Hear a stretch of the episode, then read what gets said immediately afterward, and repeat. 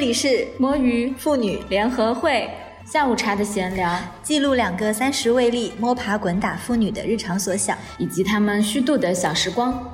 我是七君，我是阿蹦。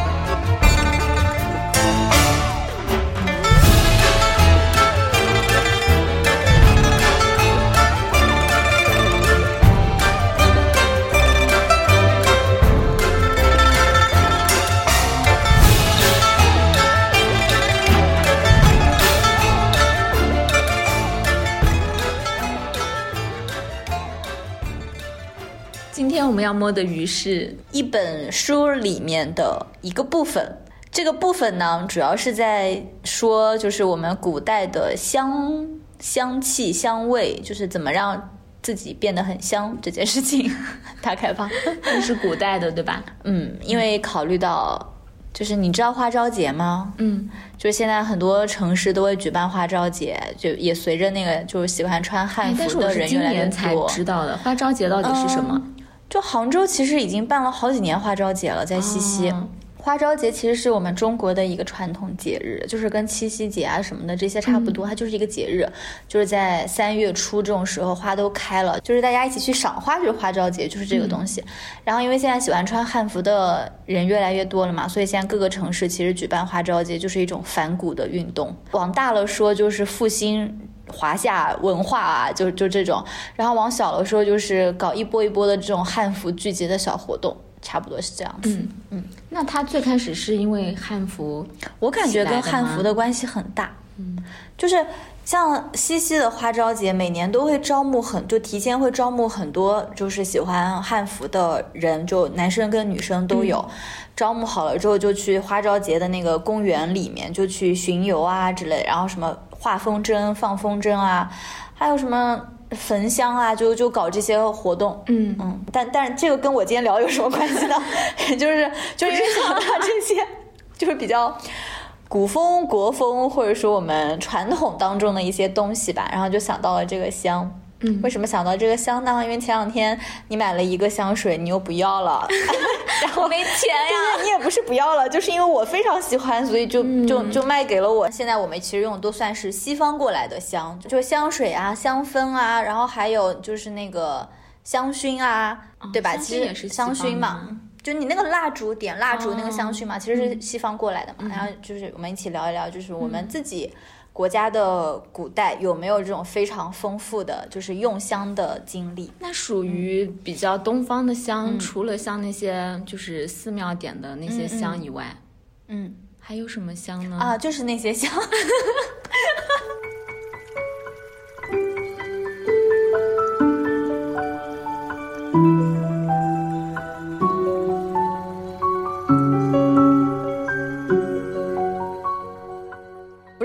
想说要想推荐这本书吗？嗯，这本书叫做《花间十六声》，它的哪个声？声音的声，就是这个花间，其实就是花间词的那个花间，就是花间词有一本叫《花间集》嘛，就是中国最早的一本词集，《花间集》就是里面收录了应该是晚唐那个时间段十几位词人写的词。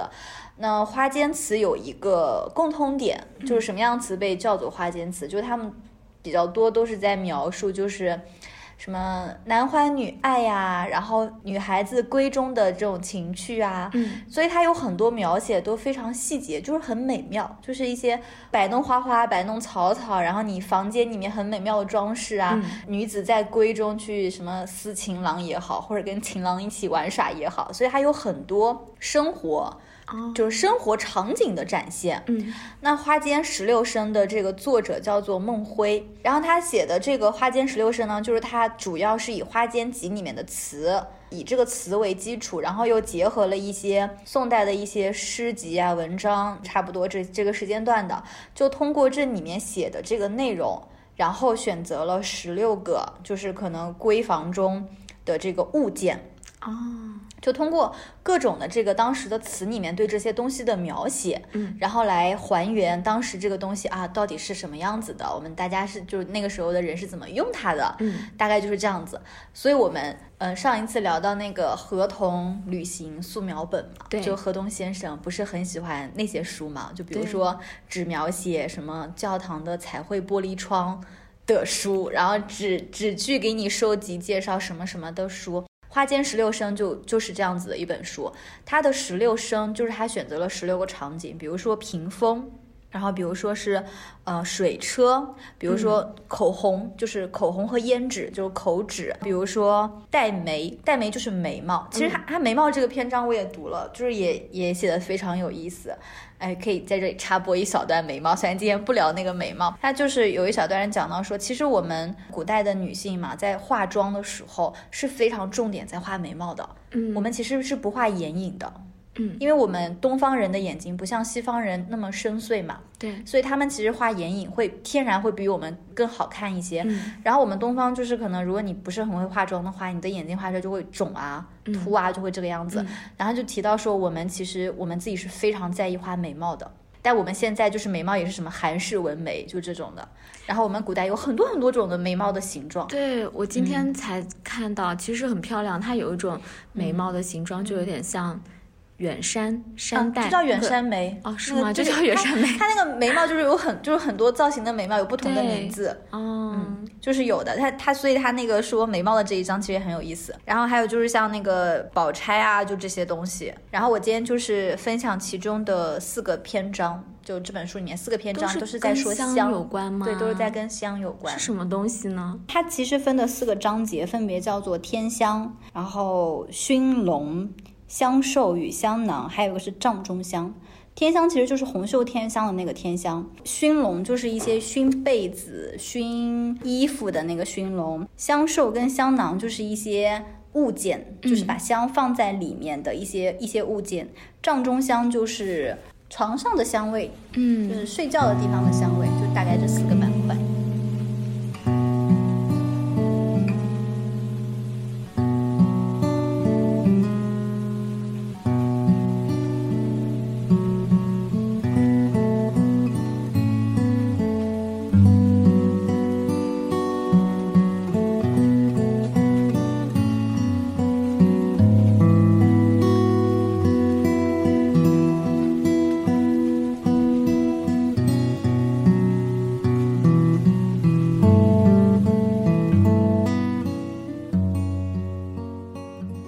你刚刚问的，就是我们寺庙里面的那个香，嗯对吧？你说除了这种香，还有没有别的香？对，最早我们的香都是木质的香调，就是你现在说的寺庙里面的那种香。嗯然后后来可能是有了一些国外进口的这些香料出来之后，我们才加入了果香啊、花香这些。因为你刚刚说到寺庙了嘛，对，所以可以先从就顺着你这个来说，寺庙里面的那个香，我们印象当中都是要插一根香上去嘛，就一根线香。嗯，然后你有没有知道一个网站叫做红袖添香？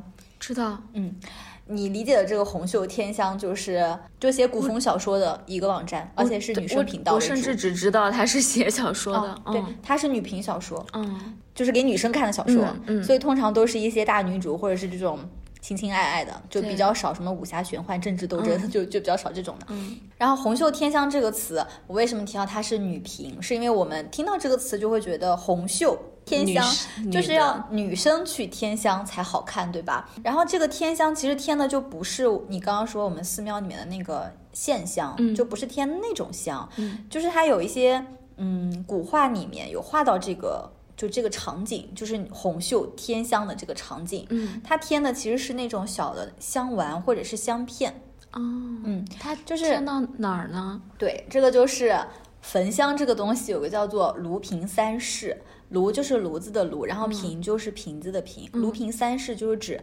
在烧香的这个环节当中有这三个东西非常重要。嗯第一个就是香盒。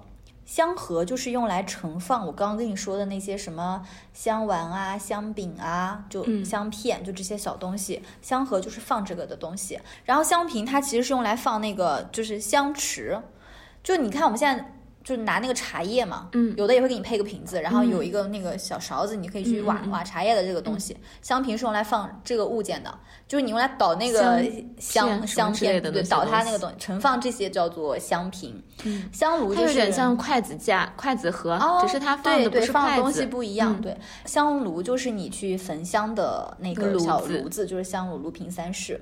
添香这个动作是因为古代的这个香炉里面烧的这个香是不会给它灭掉的，哦，它永远都不会灭掉。嗯不灭掉，一个是因为了就是如果它灭掉了，可能就会潮湿，嗯那潮湿的话就就不好了嘛。第二个就是它就是因为其实这些香都是在贵族阶层使用的啊，都是有钱人用的，它就是也有这个条件让它永远的一直一直一直香着。所以添香就是在我这一个可能快要烧完了，我去添香这个过程。嗯添香就是我从盒香盒里面去拿一片出来，然后放到这个香炉里面去添香，就是这个过程。啊、哎，像那个电视剧里面的，嗯。他们在皇宫里面好像就是一直会烧这种香，就是有的嫔妃对，的而且会聊说，就是你这个屋子里的香气非常怎么怎么样啊，啊然后要迫害他，就给他去 香香囊里，放点香对对对，放点什么东西就去害他下毒啊之类的，就就差不多是这个东西。嗯。但我要说那个红袖添香，就是因为红袖添香嘛，你就觉得一定是女的去添香，对不对？对，嗯。可是其实呢，元代的壁画当中，可能都不只是元代的壁画，就是有一些壁画吧，里面的那个添香的这个动作嗯是发生在男性角色身上的，他们是而且是帝王里面哦帝王的角色，帝嗯。对，就是跟寺庙是有关系的，就是帝王去添香，就是他他画里面的那个动作，就是他在拿那个小香丸，嗯。而且这个香丸的尺寸非常小，可能就是你一个指甲盖儿这么大，嗯。就很小。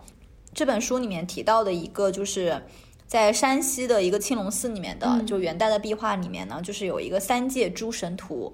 这个三界诸神图里面的帝释天，他是一个雍容华贵的美男子。然后帝释天呢，就是他正在做天香的这个动作。他好像就是像呃寺庙里面出现的这种，就这些非常尊贵的帝王或者是贵族的形象，在这种宗教的绘画当中，它天香是礼佛的一个过程，就是天香礼佛是这个过程。而且呢，其实就是就是士大夫们，就是贵族阶级士大夫们的那些男的，也都非常喜欢香，闻各种的香，就这是一种非常高雅的情趣。他们就坐在一起品香，就这些都有。还有就是因为焚香的这个事情呢，其实很麻烦。我们的那个香在香炉里面嘛，它其实有一个说法，就是说你不能让它生太大的烟，但你会让它那个香气出来嘛。所以其实还挺复杂的。我虽然读下来了，但我觉得没有去实操过，也不是很能把它就是解释清楚。嗯，你可以去看网上的一些视频，就现在有很多人，就比如说喝那些喜欢你点喝过蚊茶的，香吗？点过蚊香，是不是就像类似于蚊香那样子？比那个要复杂的多，嗯因为它是要埋进去。再烧，哦让香气上来，它是要埋在底下烧的，对，埋在灰里面烧。嗯那个东西叫霜，洁白，它洁白如霜，它是埋在那个霜里面，慢慢给它这样起来的。哦，这个过程呢就很复杂，然后你这个东西烧完了之后，你又要添香，添香的时候你就会有一些霜灰嘛，你就要处理这个霜灰。清代的李渔呢，他就是曾经说过这样的一段话，他说：“焚香这么重要的事情，每一个环节都应该由士大夫自己亲手做。”啊，就是铲平炉灰这样需要耐心的细节，也是要自己来做的。嗯但是呢，就是就是其他的士大夫不同意他这种看法，因为在其他的士大夫看来，就是他们就闻香就好了。然后呢，这些复杂的、繁琐的过程应该让女人去处理。嗯，所以这里面就是有，就是觉得，因为女人无所事事嘛，所以要去完成就是天香的这个事情。所以红袖添香这个呢，其实它里面也暗含了一种，就是觉得女人反正是没有事情做的，这是一方面，所以可以去进行这些反复的操作。第二个就是因为其实手去拿那个香环的时候是拇指跟食指捏在一起，是觉得是女性一个非常美妙的动作。哦就是这个手非常的美，女性如此美妙的动作一定要让女性来做。啊、啊红袖添香两个层面，一个是觉得女人无所事事就应该干这些 杂活，然后一个就是因为这个画面太美了，嗯，就是应该让女性来完成这个动作。美，然后没有想到，嗯。除了那个添香的那个手的动作，他们很还很喜欢描写那个女性试香。试香就是因为她要调整那个火候啊、度嘛，就要不断的凑进去闻一闻这个状态，然后嗯试香的这个动作哎，想象起来感觉很很美。嗯恬静。但通常它都是发生在一些晚上啊，一个女人在房间里面，没有没有男人，就是这种画面。啊因为其实其实那个就是花间十六声嘛，就那个花间词嘛，嗯就基本上都是男人在写女人，嗯就是他们臆想出来的女人在闺中无所事事等男人的这种画面。所以，但他们其实不知道那些去天香的女子 心里到底在想什么。对，可能他们觉得是平静和愉悦的。他自己去弄的时候，他自自己当时的心情可能是享受那个过程的。其中有一首那个词写的写的那个内容，大概就是她就是这个女的，因为男的没有来她这里。然后他就一个人倒那个香炉里面的那个香灰，就是假装在倒香灰，其实在默默的流泪啊，这种画面感觉很可怜，很幽怨。反正花间词我感觉大部分都是这种，还有一些比较可爱的，就是一个女的在弄这个香啊什么，然后跟这个男的一起玩，就搞搞他，弄弄他什么。接着说这个天香，嗯，就前面提到说炉子里面的香是不能断的嘛。然后比如说你如果以后啊，你再读到什么词里面写到说它的这个香就是让它的香断掉了，那就说明这个主人公。心情已经非常糟糕了，嗯嗯，他其实是有这种意象在里面的。如果一个词描写到这个女主人公房间里面的香都断了，就说明她的心情已经非常的悲伤忧郁了。哎，那断了香火是不是就这种意思啊？不能断，不是出于法理上的不能断，只是出于我们要好好的生活。所以我的意思，它代表的是一种生活精神气。哦，嗯，就是因为我每天都很好的生活，所以我每天都要让香香的、美美的这样子。如果哪天我连香都不管了。可能我就是已经没有生活的动力了，嗯，是是这个意思，嗯，香火断掉这个东西，就祠堂里面要上香嘛，也是，如果是没有后人，就没人一直去上香了，上香，香火断。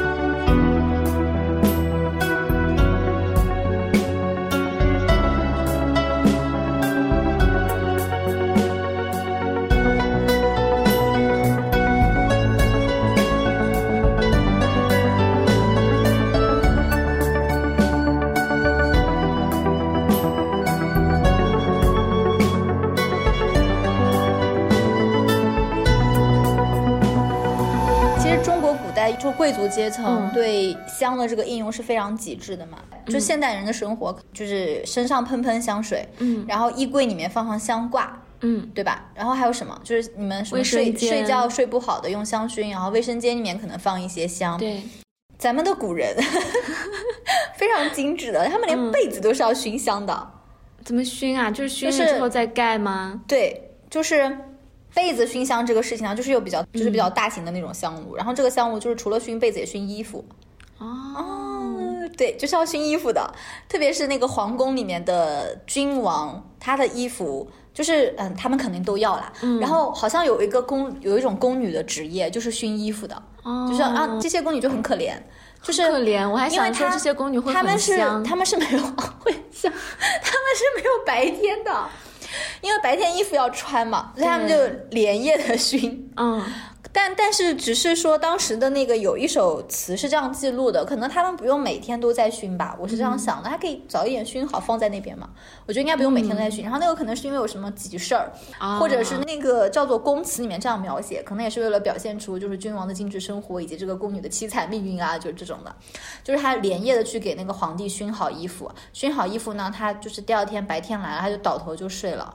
然后这个皇宫里面的那些香气呀，就这个衣服穿在君王身上的香气，这些熏衣服的宫女永远都不会看见，永远都不会知道。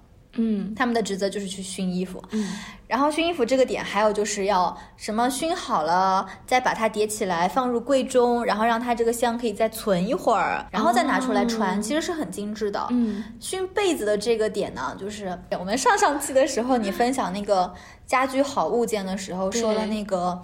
暖风烘被子的，就就跟那个有点像，就是他把那个，呃，有一种香炉是直接放在床上的，一个很大，就那种大型的香，可以直接放在床上的，被子就罩在上面，嗯，然后一边熏香，就一边也可以去去湿气，然后被子还可以很暖和，晚上盖着这个被子睡觉呢，就是又香又温暖又干燥。就是写过这件事情的词是白居易。嗯，白居易不是人生有一段时间在杭州吗？对，反正我在看到这里的时候，就在觉得，嗯，他那个时候可能住在杭州吧，所以就觉得，呃，烘的没有那么对，没有那么潮湿了，然后盖上很舒服，然后就是诗人的这一夜睡得很香的感觉。哎，那他们的香真的是好闻的吗？这个书里面有写，就是现在已有的那些描写啊什么的，我们确实没有办法知道当时究竟是个什么味道，包括我后面会讲到一些。古代的人是怎么去制香的这件事情？就他们认为好闻的是吗？他们当然觉得好闻，不然为什么要闻呢？就是我们我们现在会不会觉得它好闻？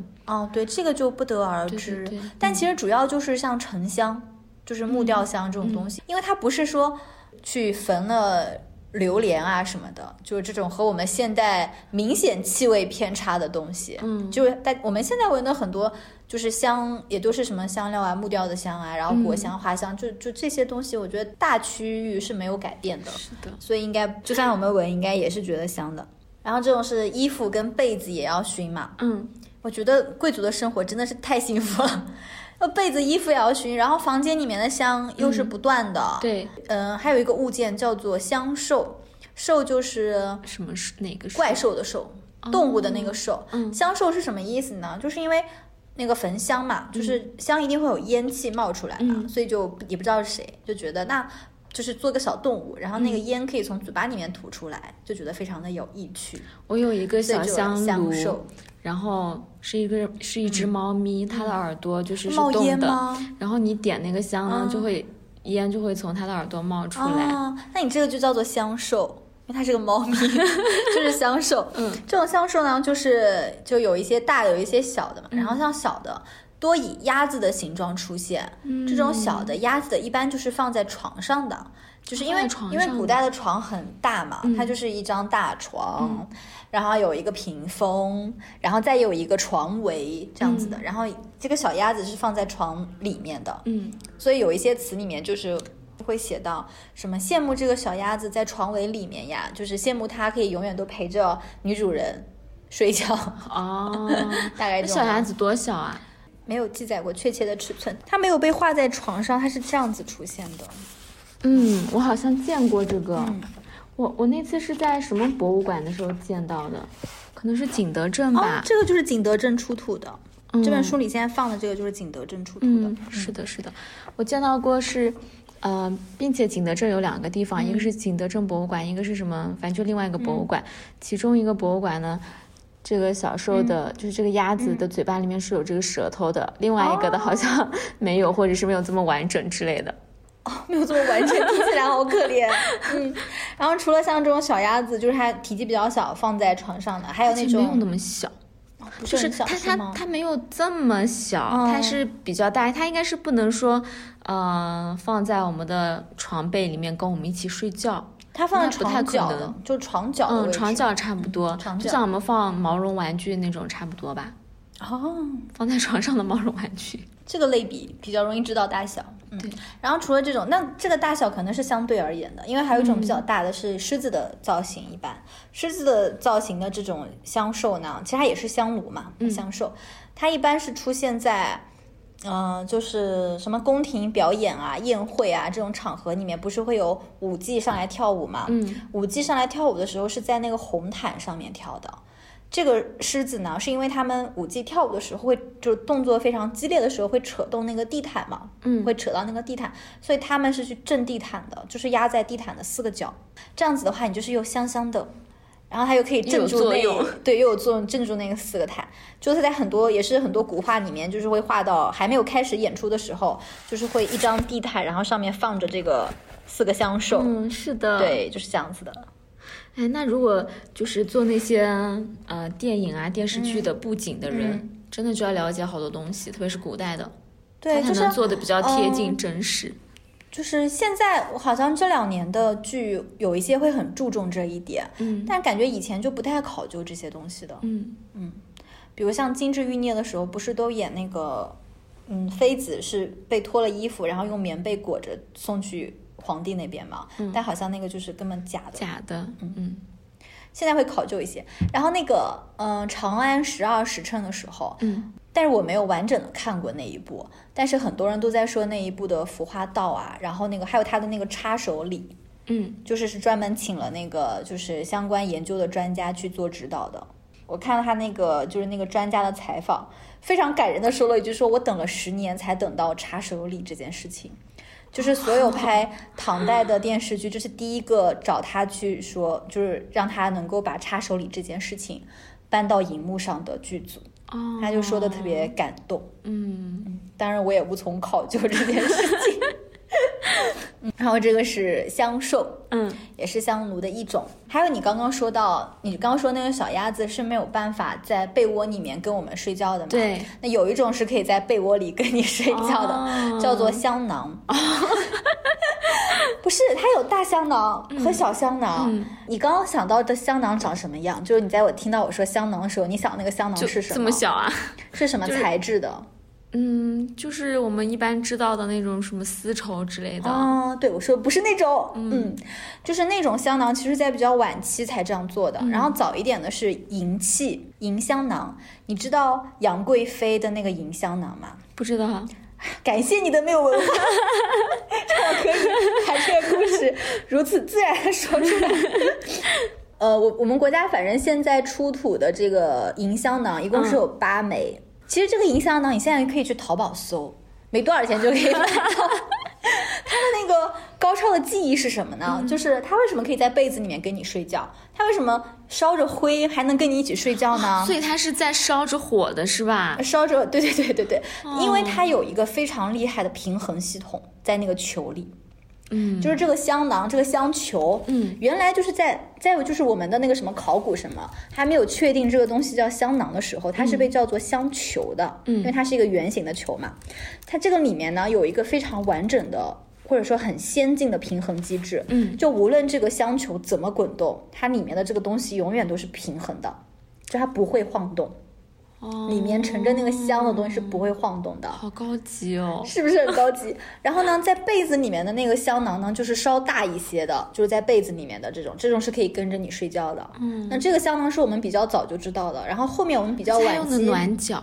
对，还能暖手，嗯香囊还可以暖手。嗯那个暖手的那种小香囊，就是，嗯，就是像这些有钱的女孩子家的床上都可以挂。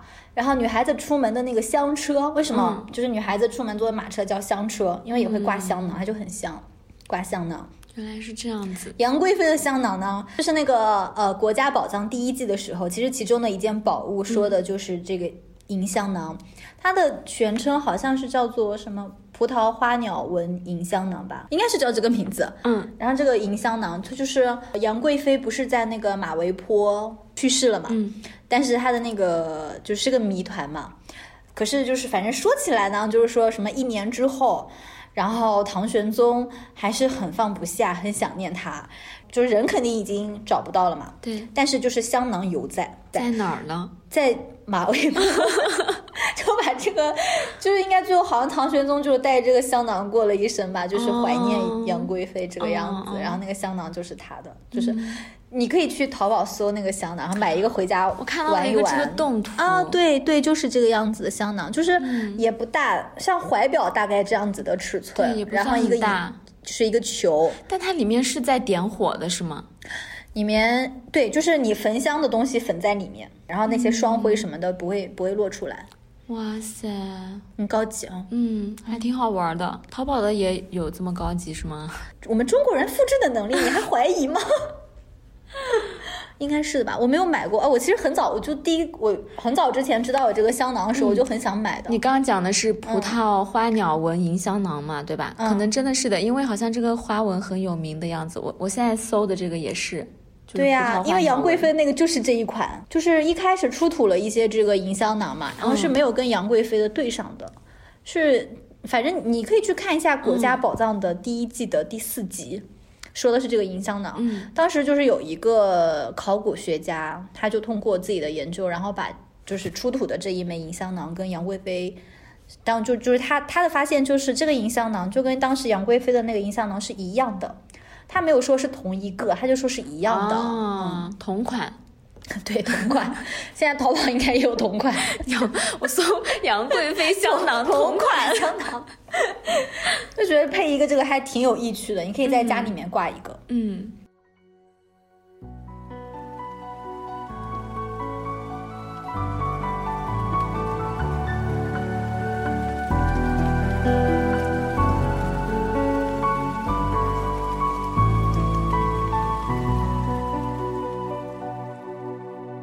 就是我们古代一开始就沉香嘛，你知道的，就是用那个嗯木头嘛，木头，对，就是用木头，然后把它用树脂嘛，就是只仅保留下树脂的部分，嗯就树脂是有香香味的这样子。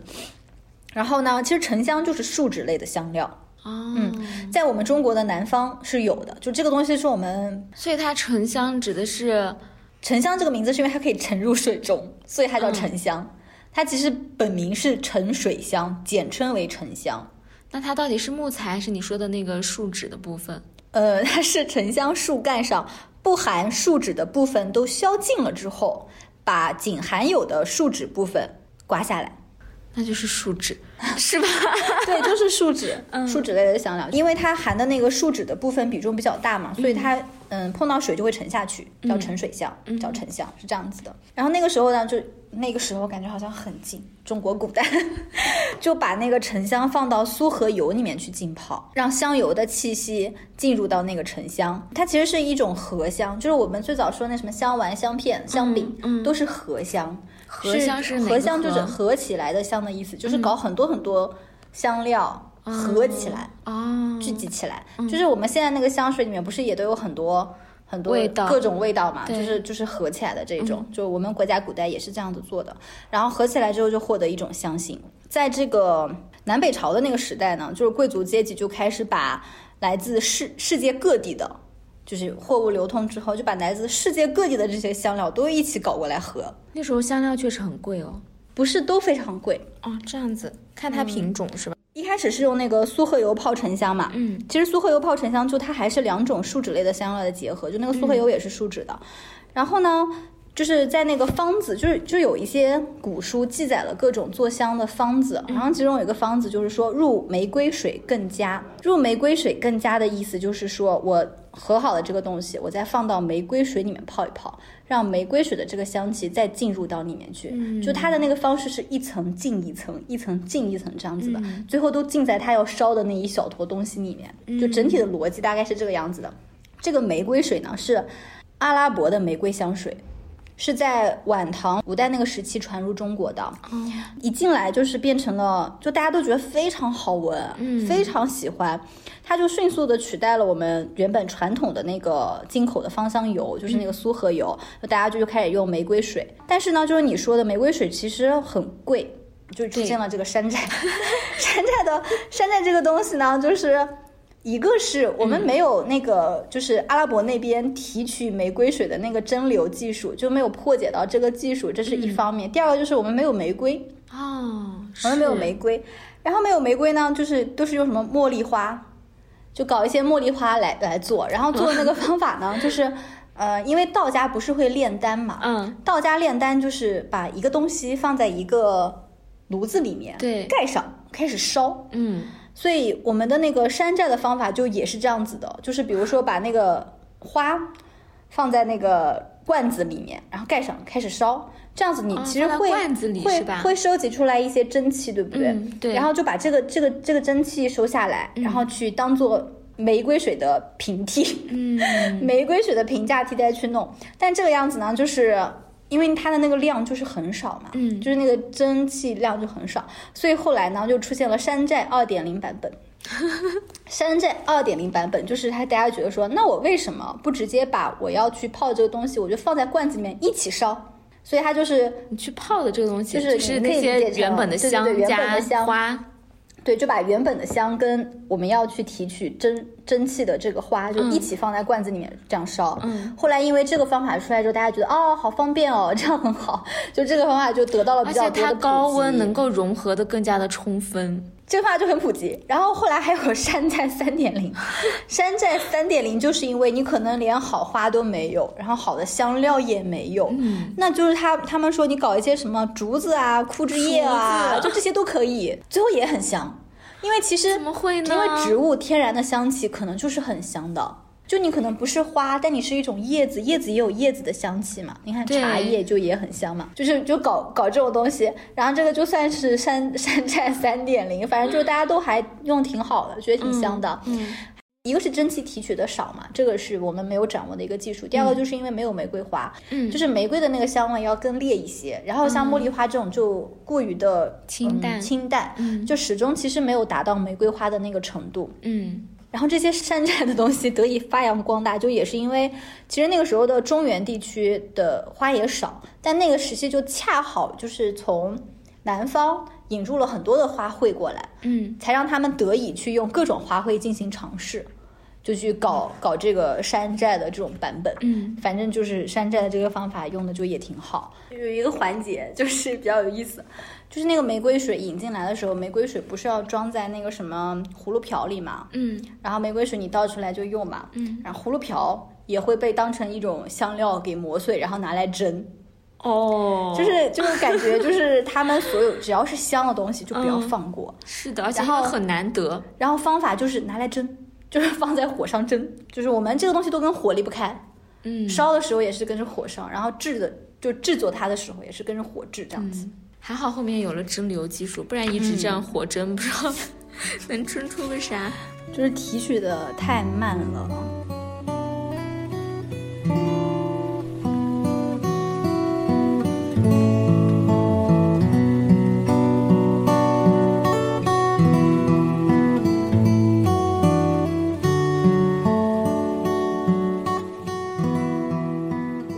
买那个香囊吗？所以你说那个很有高科技的吗？对。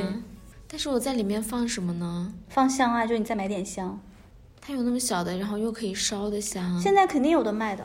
你在那个西湖，就是西湖边上的公共卫生间，里面都在烧香。嗯嗯，就是我不是跟你说我有那个猫咪的嘛，嗯那个我也打算把它放到卫生间，然后烧。嗯就主要看去哪边买香吧，可能买香哦，你可以自己在家做哎。嗯等你回了，等你回了云南，你有那么多的花，你就可以搞一搞啊。你去搞点沉香木来，然后刮一刮，泡一泡，浸一浸，做出那个小小的东西，你就可以拿来卖嘛。你看，按照我们现在的这种就是国风文化的复兴的势头，嗯等到你回云南了，我看那个东西可能已经在市场上很必须了。你可以再去调制一下，就是一些各种的香。好，我可以啊再，学因为一下。因为是从那个玫瑰水进来之后，就是我们古代这些人才知道要在里面可以加一些花呀，然后加一些果果的味道，什么橘子、橘皮呀，皮才会想到才想到这个过程的，让它变得就是除了那个很沉、很稳重的味道之外，多一些清新。我们古代的那些文人其实很崇尚自然嘛，嗯所以就是把新鲜的花放进去一起弄一弄，然后把那些什么新鲜的什么就是果果类啊放进去弄一弄，在他们的感觉就是既有那个很沉稳的味道之外，又有那种每天的很新鲜的朝气蓬勃的、自很自然的这种感觉。他们甚至觉得每年一年到头，因为有不同的花期嘛，每一个花期的时候都要拿出来去蒸一蒸、烧一烧，就是不断的巩固它的那个香丸、香片的各种味道。这样一年下来，他们就会觉得，就是那个香片上面承载了。一年所有花花果的香气，在焚烧的时候，就是会有不断的各种层次的香味出来。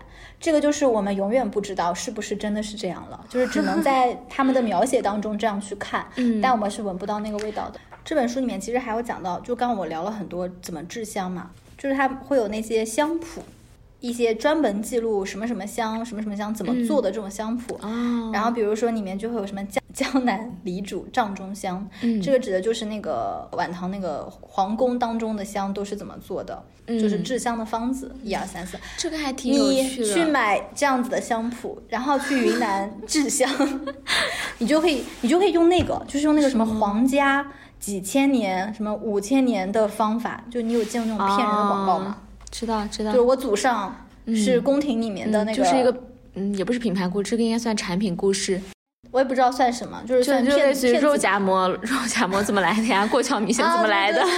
就这种，你就可以，你就可以搞这种，你去搞一些那些香谱，然后就按照里面说的来做。比如说这个方这个方子啊，沉香一两，嗯鹅梨十枚，吃的那个梨子又用银气沉，嗯，蒸三次，梨汁干即可。就大概这种，写的还蛮详细的。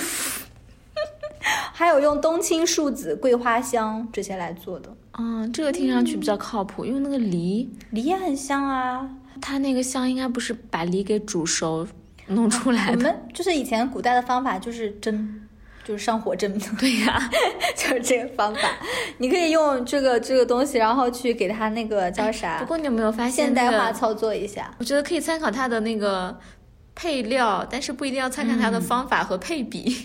对，你可以净化它一下，搞一个香谱回来，然后，嗯，它还会有用到什么蜂蜜之类的东西，就感觉应该是那种比较稳重，但是又甜甜的香气，哦，清新的那种感觉。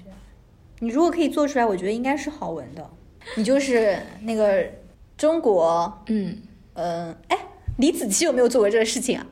感觉他应该做过吧，他搞那么多东西，应该做过这种吧。我本来是想说，我不知道为什么，但我本来想说，可能是你就是就中国就复古制香界的十三香，但我不知道。十三香，十三香听听上去不太好闻的样子。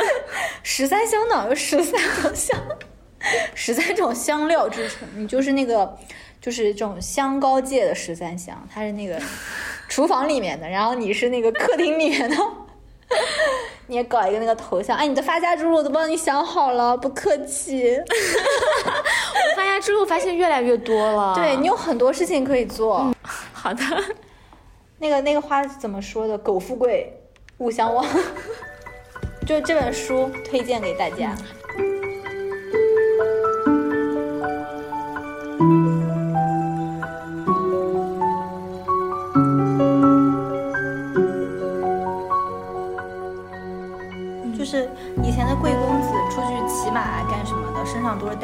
气，就是一路香气这样子的。陌上少年郎，满身兰麝扑人香，嗯香的，真的忍不住吐槽，在夏天的电梯，我以前其实对香水这种没什么感觉嘛，嗯然后后面是来到公司，其实也是在电梯里面，然后比如说就闻到旁边的那个小姐姐的，就是身上味道很好闻，嗯，然后那时候觉得心情是愉悦的，对，嗯，是的。就闻到好闻的就就会开心。所以我那天跟你讲说，就是我从你手上买来那个二手香水，我就很困惑，为什么我自己闻不到？嗯，本来想给自己闻是，我是想给你自己后面闻到了吗？没。有啊，就是闻不到。那叉 C 闻到吗？他一直闻得到啊，他说很浓郁，但我闻不到，我就觉得很浪费啊。这个我就每天涂给别人闻的，我是想自己闻的。你是不是鼻炎了？我没有啊，我别的都可以闻到啊。哦，哎，对了，我们要跟大家讲一下，我们之后是两个星期一更，有人在在乎这件事情吗？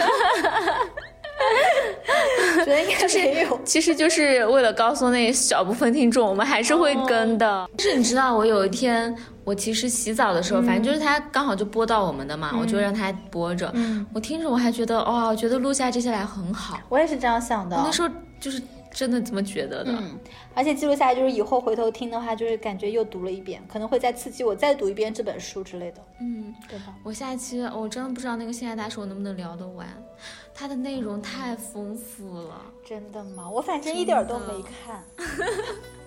没关系，就你没看你也能参与，因为它是非常日常和观念性的好的话题。好的，可以。